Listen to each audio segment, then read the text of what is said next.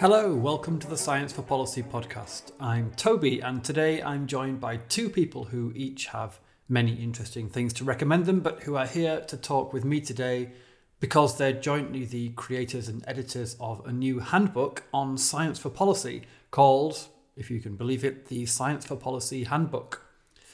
So Doctor Vladimir Šucha was, until twenty nineteen, the head of the European Commission's Joint Research Centre. That's an in-house service whose scientists provide scientific support and input to the Commission's work at all levels. He now works as a special advisor on education and culture to the European Commission. In parallel with a distinguished career in policy and politics at both European level and in his native Slovakia, Vladimir has an academic track record in the field of earth and environmental sciences.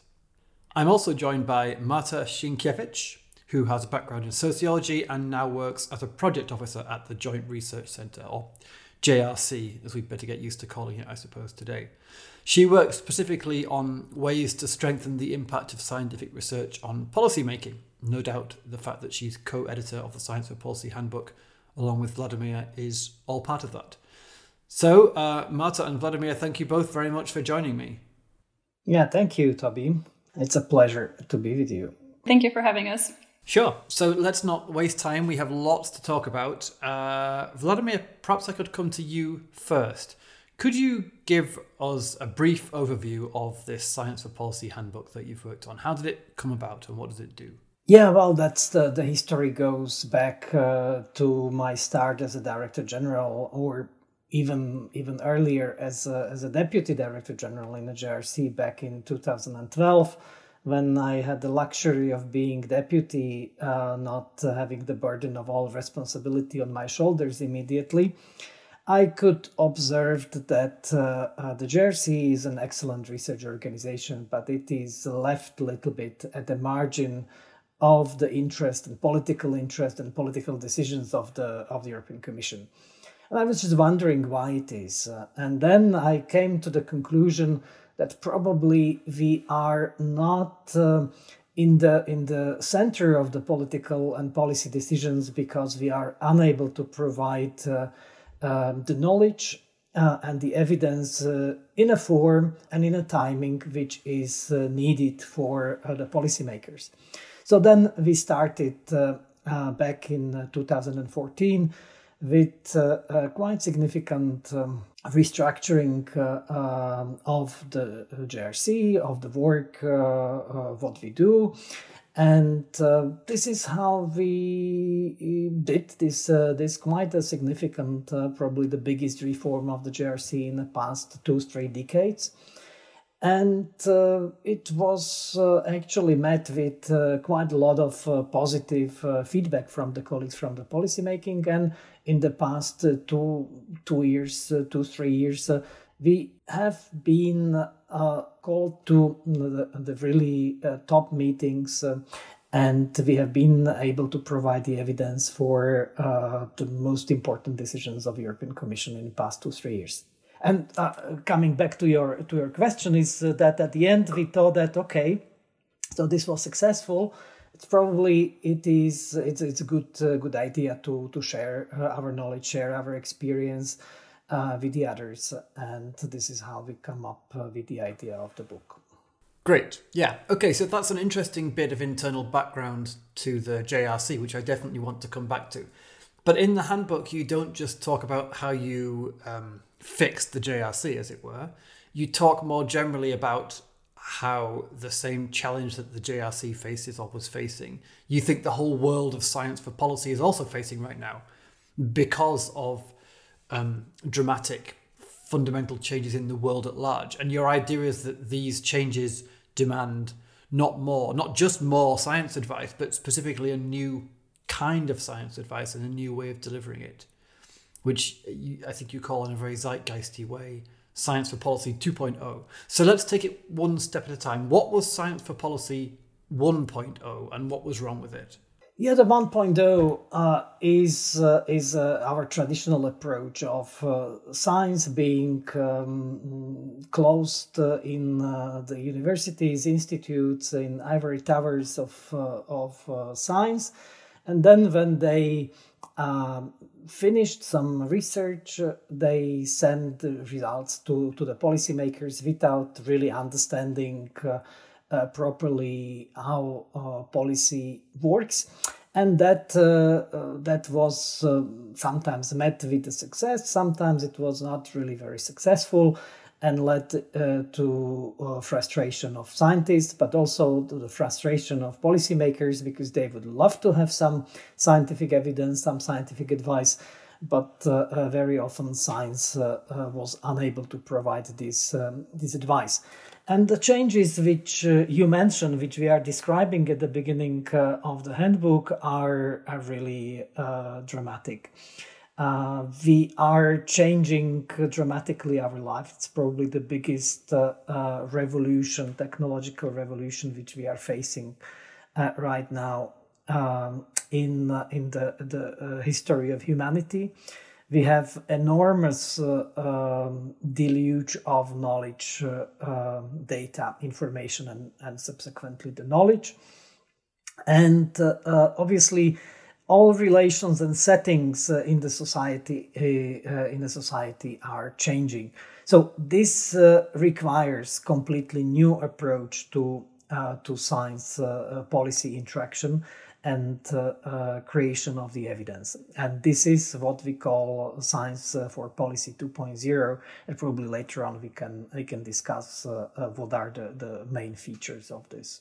I think an important point to add as well is that um, I would say in the one point oh model, um, the, the science advice, or the, the use of evidence was very much focused around this idea of a deficit model. So essentially, if only we could provide more knowledge, um, that would solve all the problems, and that would mean um, that it would be automatically picked up. Um, but but I think that uh, right now science actually has a lot of competition for attention, and we have such a such a media landscape and quite a polarized political uh, landscape in, in many places as well. That creates a situation where essentially everyone can find some sort of evidence or knowledge, even if you call it in quotation marks, uh, due to the robustness, um, that can that can um, support their their position and their way of thinking. So in that sense, if we think about also the cognitive processes when it comes to uh, what knowledge is picked up, how how um, how citizens and policymakers filter knowledge, and what even gets on their radar. I think um, in that sense, science also has to adapt in order to um, to remain relevant in this in this competition. I mean, of course, it's a complex ecosystem, and it's not to say that it's only the responsibility of scientists to um, to completely change uh, change their ways, but there is a role that they have to play in that process. And the sense I'm I'm getting, I, I guess, as well, because you describe it as going from one point oh to two point oh, and not say to one point one or something. The sense I'm getting is that this is not just the normal gradual evolution of society and development of how to do things. It's a really dramatic change which we're seeing just now for the first time. Is that fair? Yes, I think I think this is uh, this is a fair description. I think that we are um, actually uh, going through some uh, revolutionary changes, and, and I think that uh, all all. Uh, parts of society, including science and including policymaking, must uh, get ready for it and, and must adapt to this uh, to these new circumstances. So then, uh, the way how the policy was uh, uh, created before, or how the science was uh, uh, performing before, is not valid anymore. And if both uh, would like to survive and play an important role in the society as they used to play in the past, they have to they have to adapt. So it's not just science advice that needs to change, it's science itself? No, absolutely, absolutely. Science is uh, facing several challenges. Uh, uh, one is the, the integrity of science. I think that we have the explosion of the problems which are uh, related to integrity of science. And I think that in this respect, science must find the the uh, the completely new way how to uh, how to improve the integrity and trust in the society. Uh, but uh, also we have uh, uh, many non-scientific actors uh, now entering uh, entering the field. uh, of science or uh, entering the field of uh, data, information and knowledge. And in this respect, uh, we have to we have to somehow adapt to this uh, uh, to this phenomena. That it's not, uh, um, I would say, only uh, the field uh, for the scientists. Anybody is entering, and anybody is able to provide uh, uh, fake news. But uh, uh, anybody is actually able to provide very relevant, uh, Um, very, very relevant, in, important, and interesting knowledge right now because uh, uh, of of this of these changes changes in technologies in uh, in the society. So I think that from that point of view, this is uh, this is a fundamental change. And the biggest challenge in front of the science is complexity of the world, because everything is becoming faster, everything is becoming closer.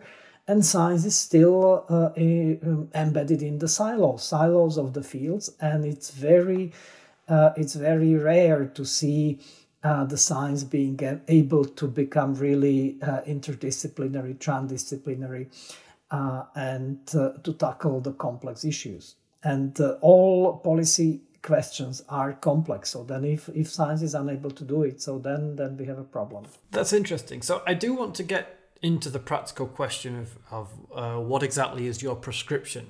What does quote-unquote science need to do to adapt to these challenges? But I also have a more general question about that particular target audience, because it's all very well to say um, the J R C faced such and such a challenge and it adapted and now it fits better with the political landscape that it works in. But that's a very specific institutional setting, and your handbook, I take it, aims to speak much more broadly than that. So in which case, to whom?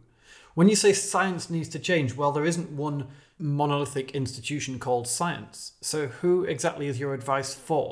So the, the handbook can be actually used by anybody, any scientist, any scientific organization, uh, which is uh, uh, willing to enter the field of uh, uh, science and policy interaction. To anybody who is willing um, or aiming at using his or her knowledge uh, for uh, the better uh, society. So actually this is, it can be university, it can be academia, it can be individual scientists who would like to, uh, to uh, be in one or another way uh, involved in, in uh, policy making. There is one interpretation of what you're saying, which uh, which could be seen as threatening to what many people think science is fundamentally about. Uh, do you see any space in the world at all for the model of the scientist who just sits in the ivory tower and does his or her own research for the sake of intellectual curiosity and, and progress in the field? Or is that idea of a purely academic scientist disconnected from society, is that all part of one point oh and needs to be swept away? No, no, I don't think that uh, uh, this must be totally uh, abandoned. I think that we need to we need to adapt the combination, because uh, in in the process of science and scientific discoveries, we need to uh, have a tranquility. We need to have sometimes a separation, but we cannot have an institution, or we cannot have uh, all significant part of our scientific career which is isolated from the society. I don't think that this is possible right now. So we need to, to separate it. We need to, to have a little bit of, uh, uh, of the space for reflection. But at the same time, we need to be uh, in, in, a, uh, in a sort of social interaction with the society, uh, because otherwise we are unable to understand uh, Uh, the complexity of the society, if we really want uh, that the science is uh, uh, contributing to, to the uh, development of the society.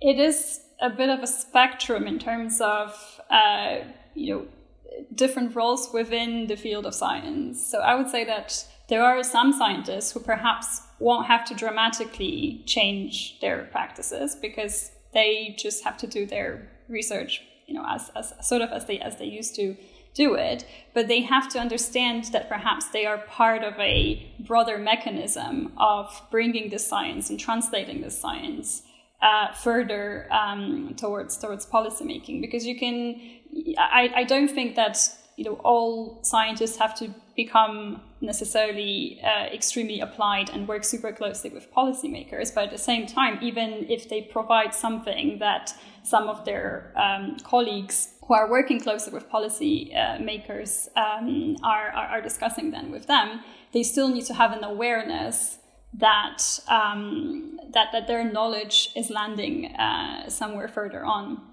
And, and for that, uh, I think it's best when there are institutional processes or mechanisms through which, uh, through which then uh, we can make connections between this work, which is slightly more isolated, done a little bit more in uh, in, in the tranquility of one's um, of one's office or lab, uh, but then having having ways through which it can be uh, it can be channeled, or it can be part of this two-way communication with policymakers, and so that we can make sense of it in the context of what it could mean for society or for policy.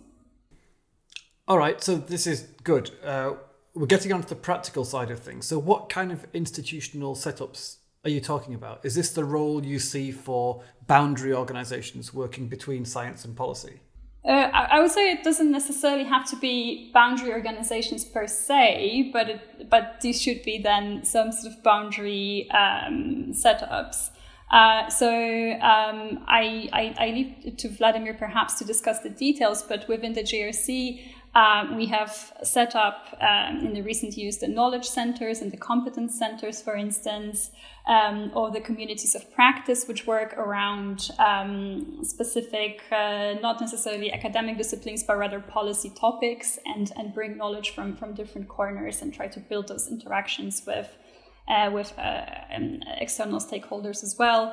Um, so these are ways through which more systematically um, uh, policymakers and scientists can come together, or or at least um, uh, can um, can have some productive interactions, even if we have teams behind um, um, that, that that do the science um, still in more details and who are working not necessarily in direct contact with policymakers. Yeah, we can we can talk about boundary organizations. Indeed, uh, J R C is uh, is uh, I would say a typical boundary organization uh, between uh, science and policymaking, but it's not uh, uh, necessarily. Only we should not be talking only about the organizations. We can be talking about a part, uh, uh, some parts of the organization. I can perfectly imagine Academy of Sciences uh, developing one department uh, or one uh, part of the of the body of academy uh, to interact uh, on a more regular basis with uh, with the policymaking, understanding policymaking, and making links.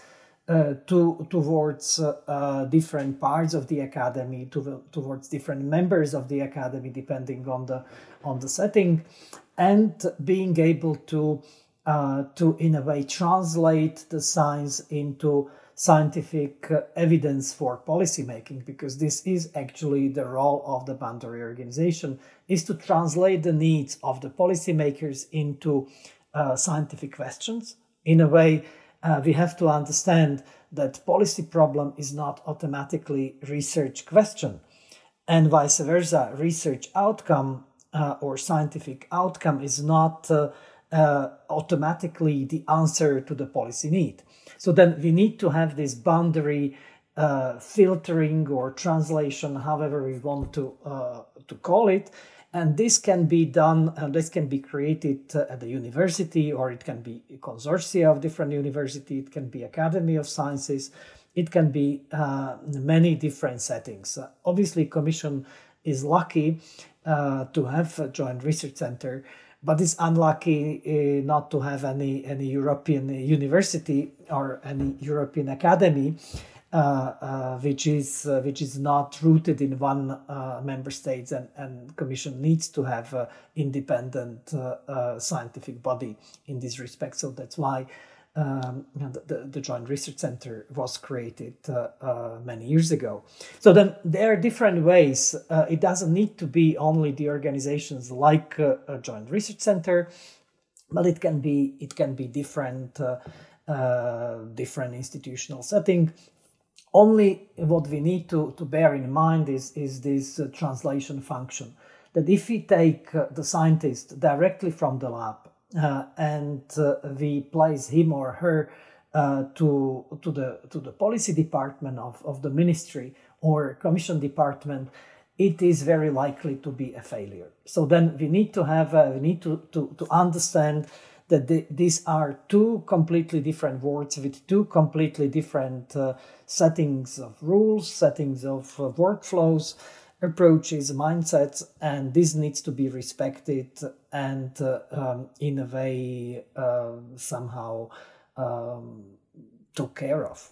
Yeah, okay. I mean, that makes perfect sense. I, there's nothing to argue with there. But now I worry that I've pushed you too far in the other direction, because what you just described sounds to me like the traditional model where you have the scientists doing the work and then you have your neutral brokers, the science communicators, the boundary organizations, however you describe them, translating the scientific results and packaging it so it's useful to policymakers.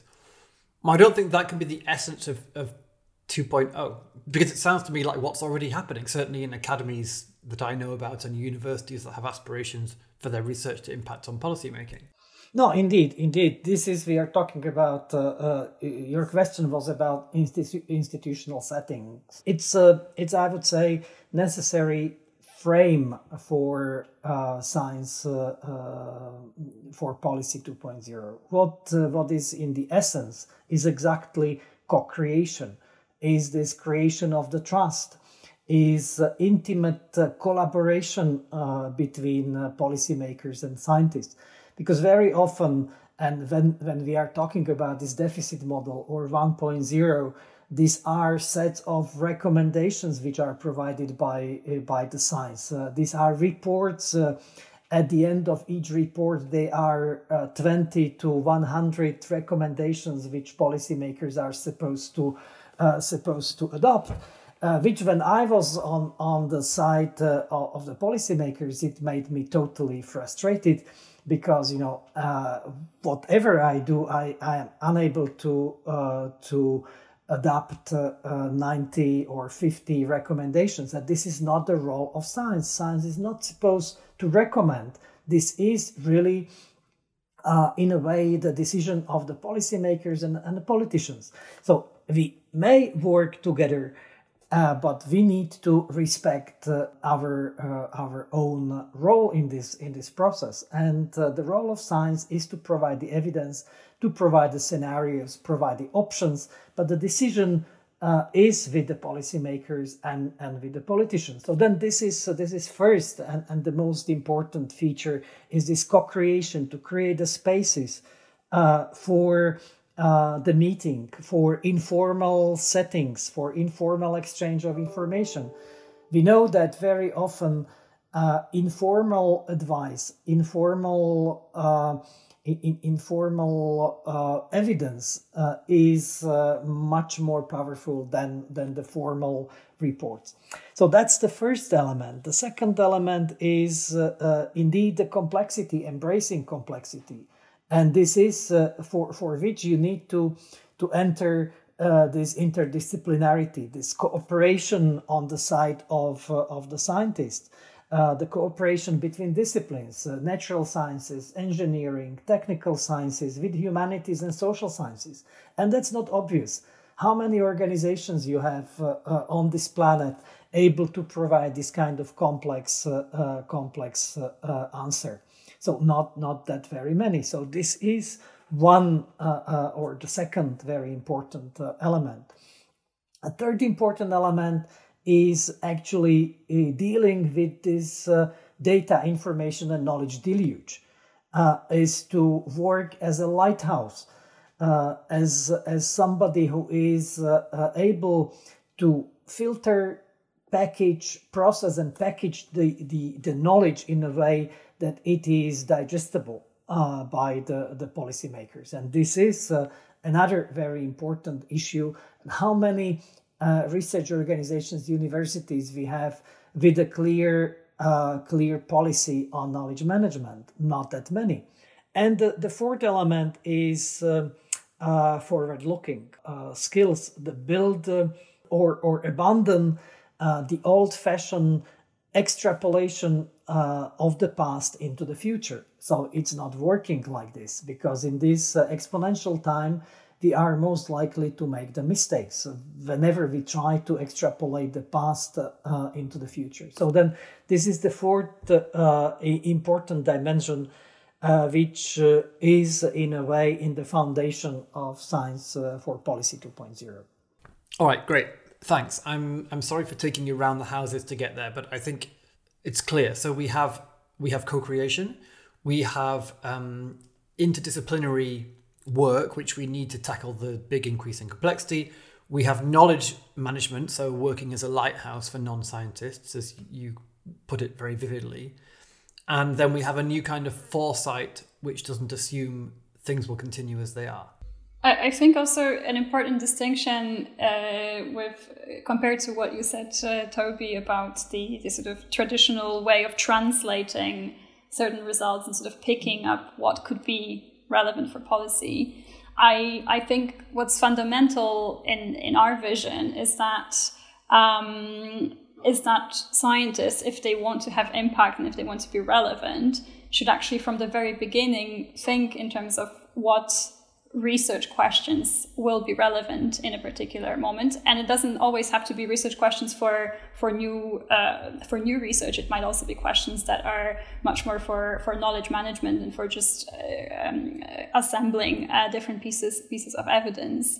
And essentially, uh, as opposed to um, as opposed to f- f- figuring out at the end what could be of interest to policymakers from all this work, starting from the point of how do we want to, to help the current uh, the current policy process? That's, I think, an important part of, of the shift. Yeah, so setting the research agenda with an eye on what policymakers might need.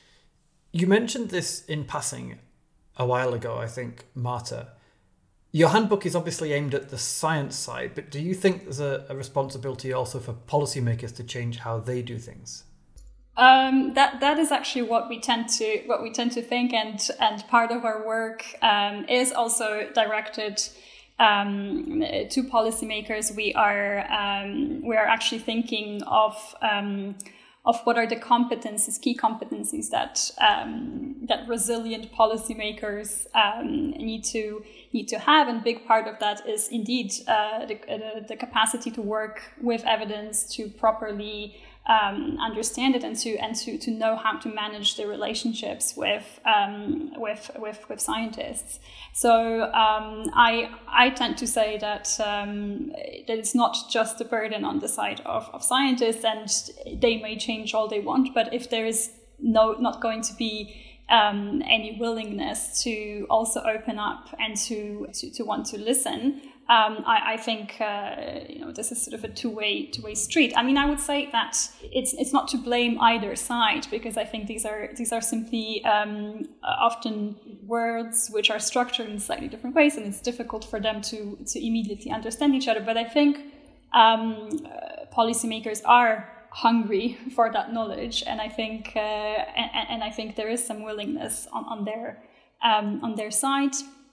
There is work to be done as well on their side. Yeah, the important part is uh, is the creation of trust and mutual understanding. Uh, uh, and, and trust, uh, well, you can you can trust somebody on the human uh, level, but you need to trust uh, as uh, uh, the, each other also at um, I would say this professional level. That means to understand each other, and uh, I can tell you. Uh, two examples of uh, what we introduce in G R C. Uh, we introduced the placement of scientists into policy departments. And at the beginning, it was uh, quite difficult to overcome the barrier, because uh, the people on the side of uh, of the policymakers, they were a bit hesitant, saying, oh, we are extremely busy, we don't have space, and uh, maybe we can do it later, et cetera. But uh, first, uh, when we did it, uh, when we convinced few departments of the Commission to take scientists for a few weeks, and that was, uh, you know, like the avalanche. Uh, it was complete, uh, complete change on both sides. Uh, our scientists, in spite of working for years in a G R C, were completely shocked and surprised by the way uh, the policymaking is working. And, uh, and the colleagues from, uh, you know, from the policy departments, they were absolutely excited. Oh, we have somebody we can always come to talk and to ask the question uh, we do not we do not understand, and they know everything, or if they don't know, they know where to find it. This is fantastic. Let's do it. Uh, let's do it more frequently. Let's do it more. So when that opened the avalanche, uh, in a way, and then we also introduced in this spirit of co-creation and collaboration and interaction um, the, the series of summer schools, or it was then winter schools and uh, uh, spring schools, et cetera. Um, uh, putting together uh, the scientists and um, uh, scientists and policymakers together to talk uh, about one particular topic, uh, policy-related topic. And this was also extremely successful, extremely useful, and just uh, showed very clearly that there is, uh, um, in a way, hidden hunger on both sides. And they, they didn't know they, they would uh, need this, but actually they were surprised how uh, useful uh, this kind of interaction was. And, and I think that uh, these two examples are simply, they were convincing us that this is the right way. Let's talk a bit about co-creation then, which is one of the key elements you mentioned. And uh, yeah, and it's certainly a buzzword at the moment.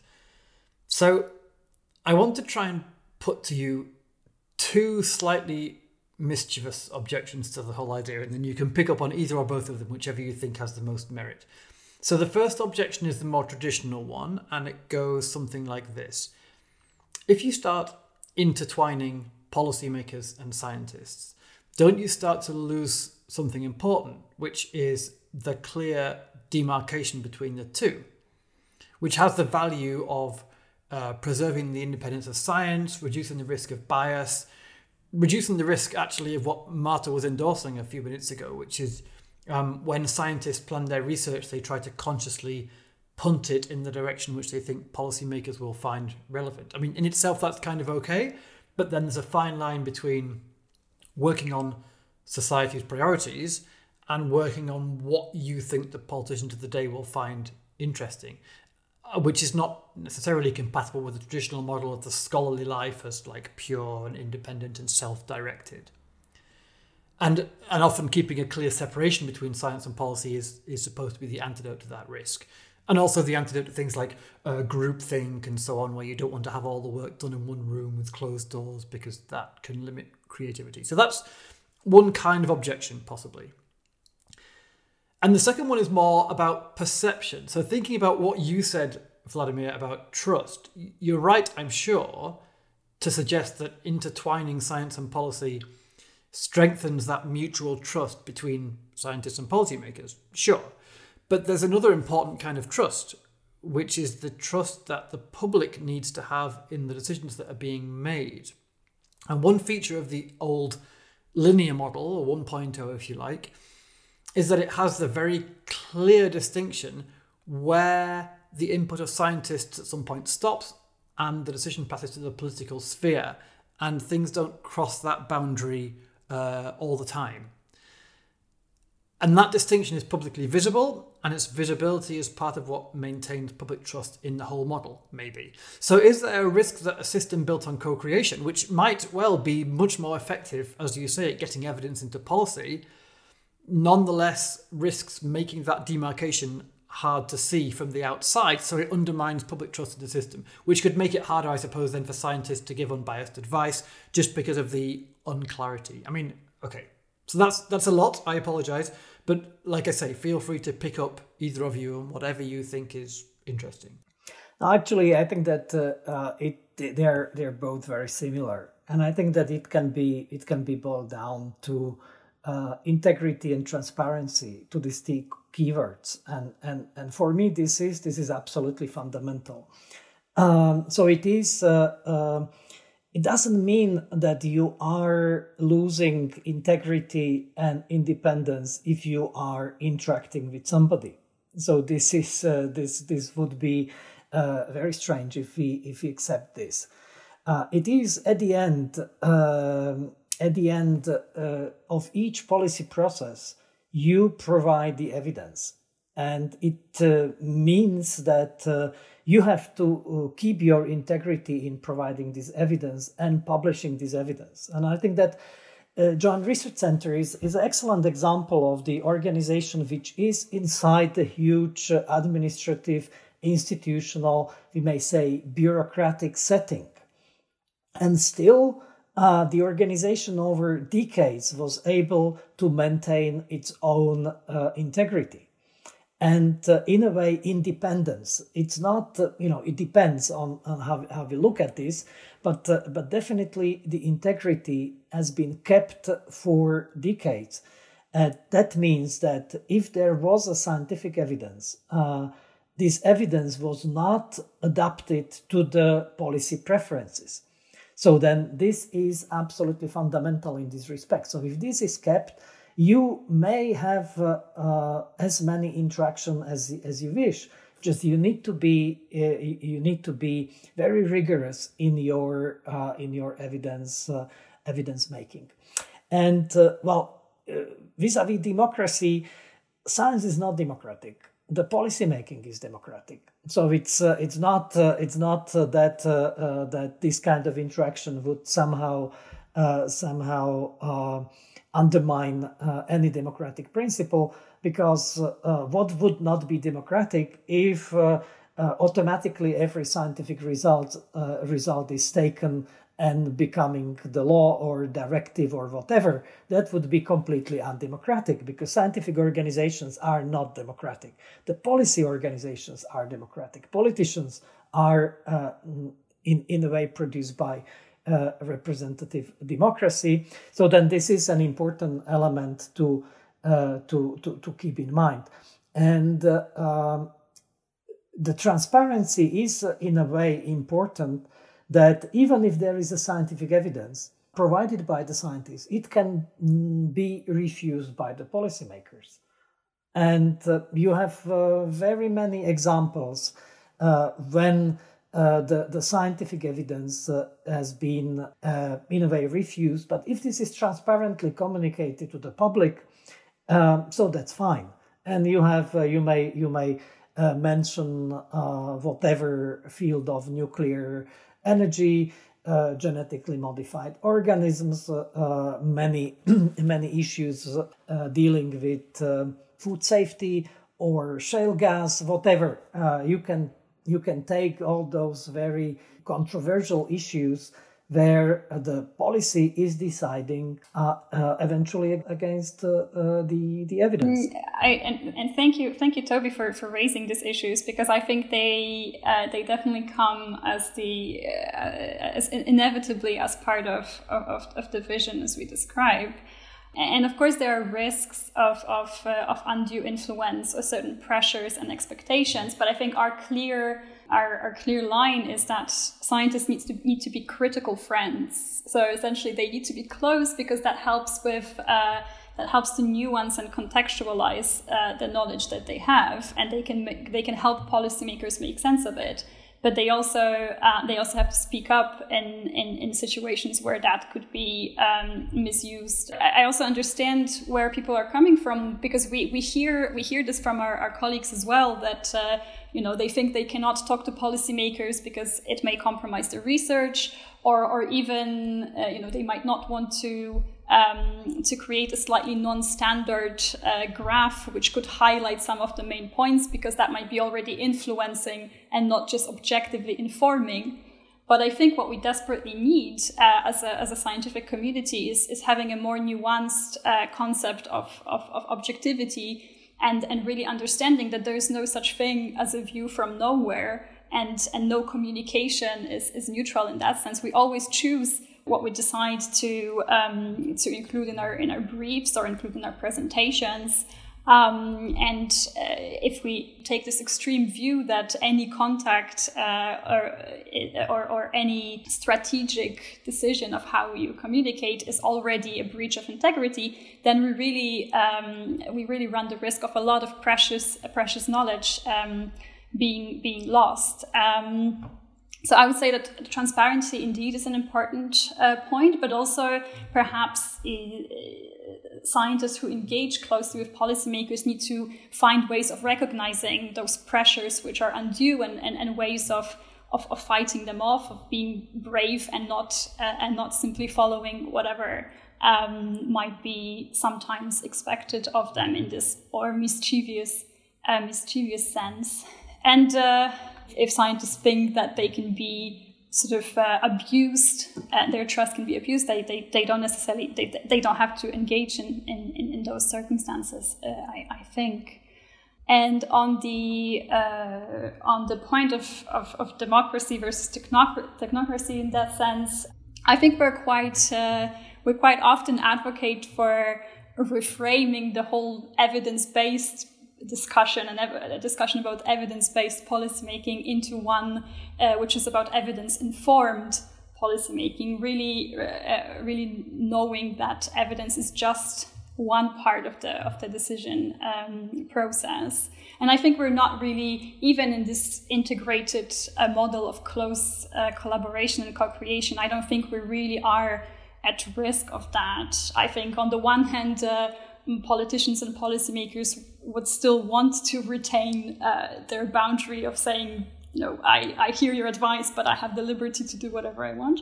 But then I think what's important is is, is the communication of of of, um, of the background of their decisions, um, and, um, and and and really sort of a clear um, clear communication to the public in terms of what uh, what what basis of the decision was. I don't know if we get that enough. Uh, maybe maybe not always. And if just one, I guess, additional point is that, well, depending on how we think about democratic values, but there's also, especially when you, when you think about social science, is that um, a, a lot of social scientific insights can really bring in uh, some interesting insights about human behavior or certain inequities that actually help understand better uh, the the, um, the the the side of the population and and and uh, of, of of the citizens and and help actually improve democratic outcomes potentially. Yeah, that's a very interesting point, and and that's something I think we've seen in the scientific advice mechanism too. That that the inclusion of social sciences and humanities and philosophy and so on can really take the edge off the so-called hard science and shore up the citizen's perspective. As for the rest, mm, well, I mean, one thing I take away from what you're saying is that the more integrated the model, the more of the responsibility for maintaining integrity and keeping everything above board rests on the shoulders of the actors, the scientists and the politicians, rather than relying on a, a systemic separation to protect you. I still have the perception worry, though, and I think I may have uh, I may have thrown a spanner in by mentioning democratic values, because I didn't intend to suggest, well, the most skepticism I can muster for the purposes of the question uh, is not that democratic values are really threatened by integrating expertise. I mean, no, no doubt some people might argue that, but I, I think it, to me it's more about perception. Like you, I've never met a politician who will actually roll over and say, oh, okay, I mean, that sounds stupid, but I guess the scientist told me to do it, so I'll just do it. No, it doesn't happen.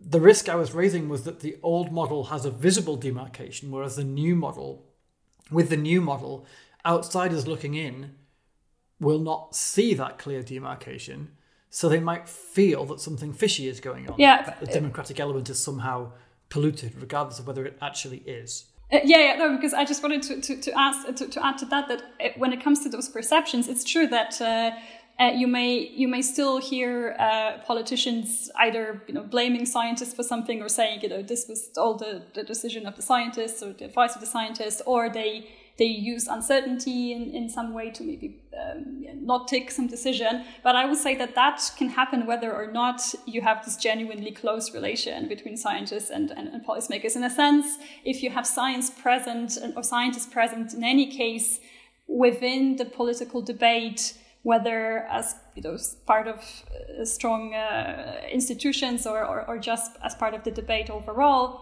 I think that that argument can still be made. Well, I'm sure that's true.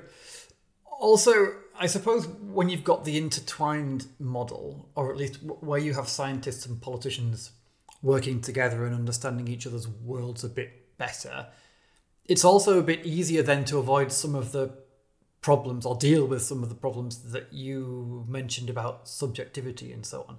Like, for instance, you mentioned a scientist who might worry that in by choosing the axes of their graph or, or choosing to plot one thing against another, they're already making subjective choices and that endangers their objectivity. I mean, I think we all agree that is indeed what they're doing, but that's unavoidable.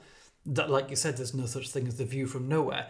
And if you have a co-creation model, the scientist can at least enter a dialogue about that graph with the policymakers and explain why they chose what they did and what they think it means and so on, and diagnose any potential misunderstandings and hopefully address them, rather than, I guess, just dumping the report on the politician's desk and walking away. Exactly. Uh, what is important uh, uh, is uh, just uh, also for the scientists to understand uh, that they are not value-free and they are not uh, one hundred percent objective in their in their judgments. And actually, they are not discovering the truth. They are discovering the latest, uh, best possible knowledge. Actually, we need to understand that uh, science is not ideal, and the science does not have uh, always the answer to whatever whatever question uh, is there. Quite so. Okay, so so I'm a research scientist. I've just finished reading your handbook, and I'm all enthused and looking forward to my new life, contributing meaningfully to policymaking. What's the single most important message that you hope is ringing in my ears as I close the book? At, at least I, uh, I'm scientist as well, or I, I, I was scientist, and, and I was uh, always thinking in my scientific work uh, how this knowledge which I have, or the, the things which I'm discovering, how they can help the society, how they can be useful. And, uh, and I think that if we develop this kind of uh, dimension in our work, if we always try as a scientist to look at the issue, at the result, at the knowledge we have from the angle of usefulness and impact on the society. But I think that if we if we keep this in mind, I think that that would be the best contribution into slight change of the mindset. Great. Marta, do you have a top tip? Um, it's a very tricky question when you have to find uh, one thing that is that is the, the, the first step to take. Uh, I, I think an important um, message that we're trying to pass with the book is that the science for policy is uh, is a sort of collective effort, a team sport. And um, and there are already some processes that perhaps um, are at place into which individual scientists can um, can plug themselves in, and if not, uh, really to think of okay, how where I can find allies, where I can find people, or, or um, find platforms for which uh, for which I could uh, become more visible. So you know, where could I speak? How could I make myself more known, so, so that I don't have to uh, do it all by myself? And perhaps also think of, are there people around me who have those complementary skills? Are there are there communicators in my in my organization? Are there people who understand policy a bit more? I mean, if you think about uh, how diverse universities are, uh, you may actually have colleagues in political science departments working on you know, the institutional setups for science advice, and you might not even know that that they are also doing this as their as their research work. So it's really about thinking how to bring people together in this endeavor. Okay, one more thing before we go. In the handbook, you uh, talk a lot about the need to move towards Science for Policy two point oh. But at the same time, you also suggest here and there that this still might not be enough. I think at one point you make a rather enigmatic reference to uh, Science for Policy three point oh in the future. So what's, what's your thinking there? What more do you think needs to change? What uh, we started, but we scratched only the surface, uh, is uh, engagement. Uh, I think that um, uh, this is uh, understanding the values and engaging the people in in the policymaking, in the science, uh, Uh, in in the in, in the evidence. I think that if if we think uh, uh, a bit ahead, if you think about uh, climate uh, change and uh, uh, different uh, measures which needs to be taken in this respect. If you take example of transport and uh, huge changes uh, which we need to uh, introduce in the in the field of transport, um, you can you can go on the personal uh, the, the personal data, et cetera. So they are very tough and difficult decisions uh, uh, to be made. And uh, uh, every politician or policymaker uh, will uh, uh, postpone these decisions because they are very likely to create a negative, um, uh, negative reaction from, from the public, from the people, from the citizens. And I think that, uh, and, and we see it, uh, we see uh, big uh, changes in uh, Uh, different social uh, insurance, uh, retirement schemes, et cetera, which are uh, popping up uh, in, in uh, individual countries across Europe, but also beyond. And uh, uh, they are triggering, uh, uh, in, in a way, uh, unhappiness of people.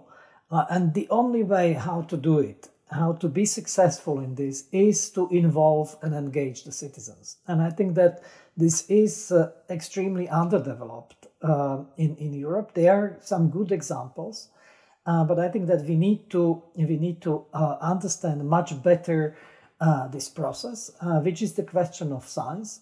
But we need to have uh, also courageous policymakers and politicians to engage in this kind of debate uh, and uh, uh, to be able to, to use it as um, as one of the instruments of, of the policymaking. So then this is one part, and, and the other part, which is very much linked to it, is the values. It's understanding the values. And if we uh, embrace this, uh, which is extremely difficult, um, uh, I, I think that we can uh, we can move to, uh, to this uh, science for policy or policy uh, three point oh. I, I think what is crucial um, for both, partly for the success of Science for Policy two point oh, but I would think is fundamental for any further evolution, is the question of uh, of incentives uh, within uh, within science, and I mean professional incentives of how academic careers are are structured and what counts as a meaningful output and as as as work that is worth um, investing in. Uh, because I think we have a fundamental problem of uh, of not enough credit given for, for the work that is done more for policy or for communities uh, in any sort of engagement, co-creative sort of way. So if you if you think about people who are outside organizations like the G R C, I mean, in the G R C we have a slightly easier situation because we have a clear mandate that our work um, is is um, is done. Uh, primarily for policy. But if you look at as universities, people who are interested in, in having an impact are usually uh, those who are simply driven by their own wish to contribute to something more than just academic um, community, and who mostly do it in their own time as, as, a, as, as an extra activity. And I think if we really want um, to to see more more relevant knowledge be used in policymaking in, in, in meaningful ways, then we also need to understand that, um, that, that that it has to be seen as part of the um, of, of a job description of, a, of, an, of an academic to some degree. Again, I'm not saying that all researchers or scientists should should do that, but we should have as a community of of, of, of, of researchers a really serious discussion on, on, on how this could evolve and how we could not waste uh, precious knowledge, uh, because the skills that are needed to, to be involved in policymaking are quite different, uh, and they're additional to, to the traditional skill set of, of scientists. And um, unless there are incentives, not that many people will want to to to, to take that on and, and really develop in those in those directions that, that could help them really uh, have some impact. Well, be that as it may, I'm sure that there are people listening to this, scientists and perhaps others, who found it as intriguing and as inspiring to listen to both of you talk about this topic as I have. So, of course, I will put a link to the handbook in the show notes for listeners, and uh, I recommend it very highly. It's digestible, interesting, and uh, and well worth your time. Speaking of time, thank you very much indeed, both of you, for your time and in general for your efforts to improve science for policy. I'm looking forward to seeing them continue to bear fruit in the future. Thank you so much. Yeah, thank you. Thank you. The Science for Policy podcast is produced by SAPEA. We're a consortium of Europe's academies and learned societies, and we're part of the European Commission's Scientific Advice Mechanism. We provide evidence and expertise to inform the work of the group of chief scientific advisors.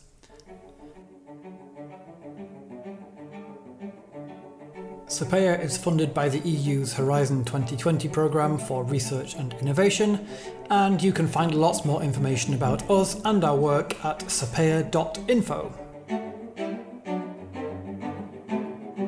Finally, the rather lovely cello music that's playing right now is performed by Elisaveta Sushchenko. So I will shut up and let you enjoy the last few bars. Bye for now.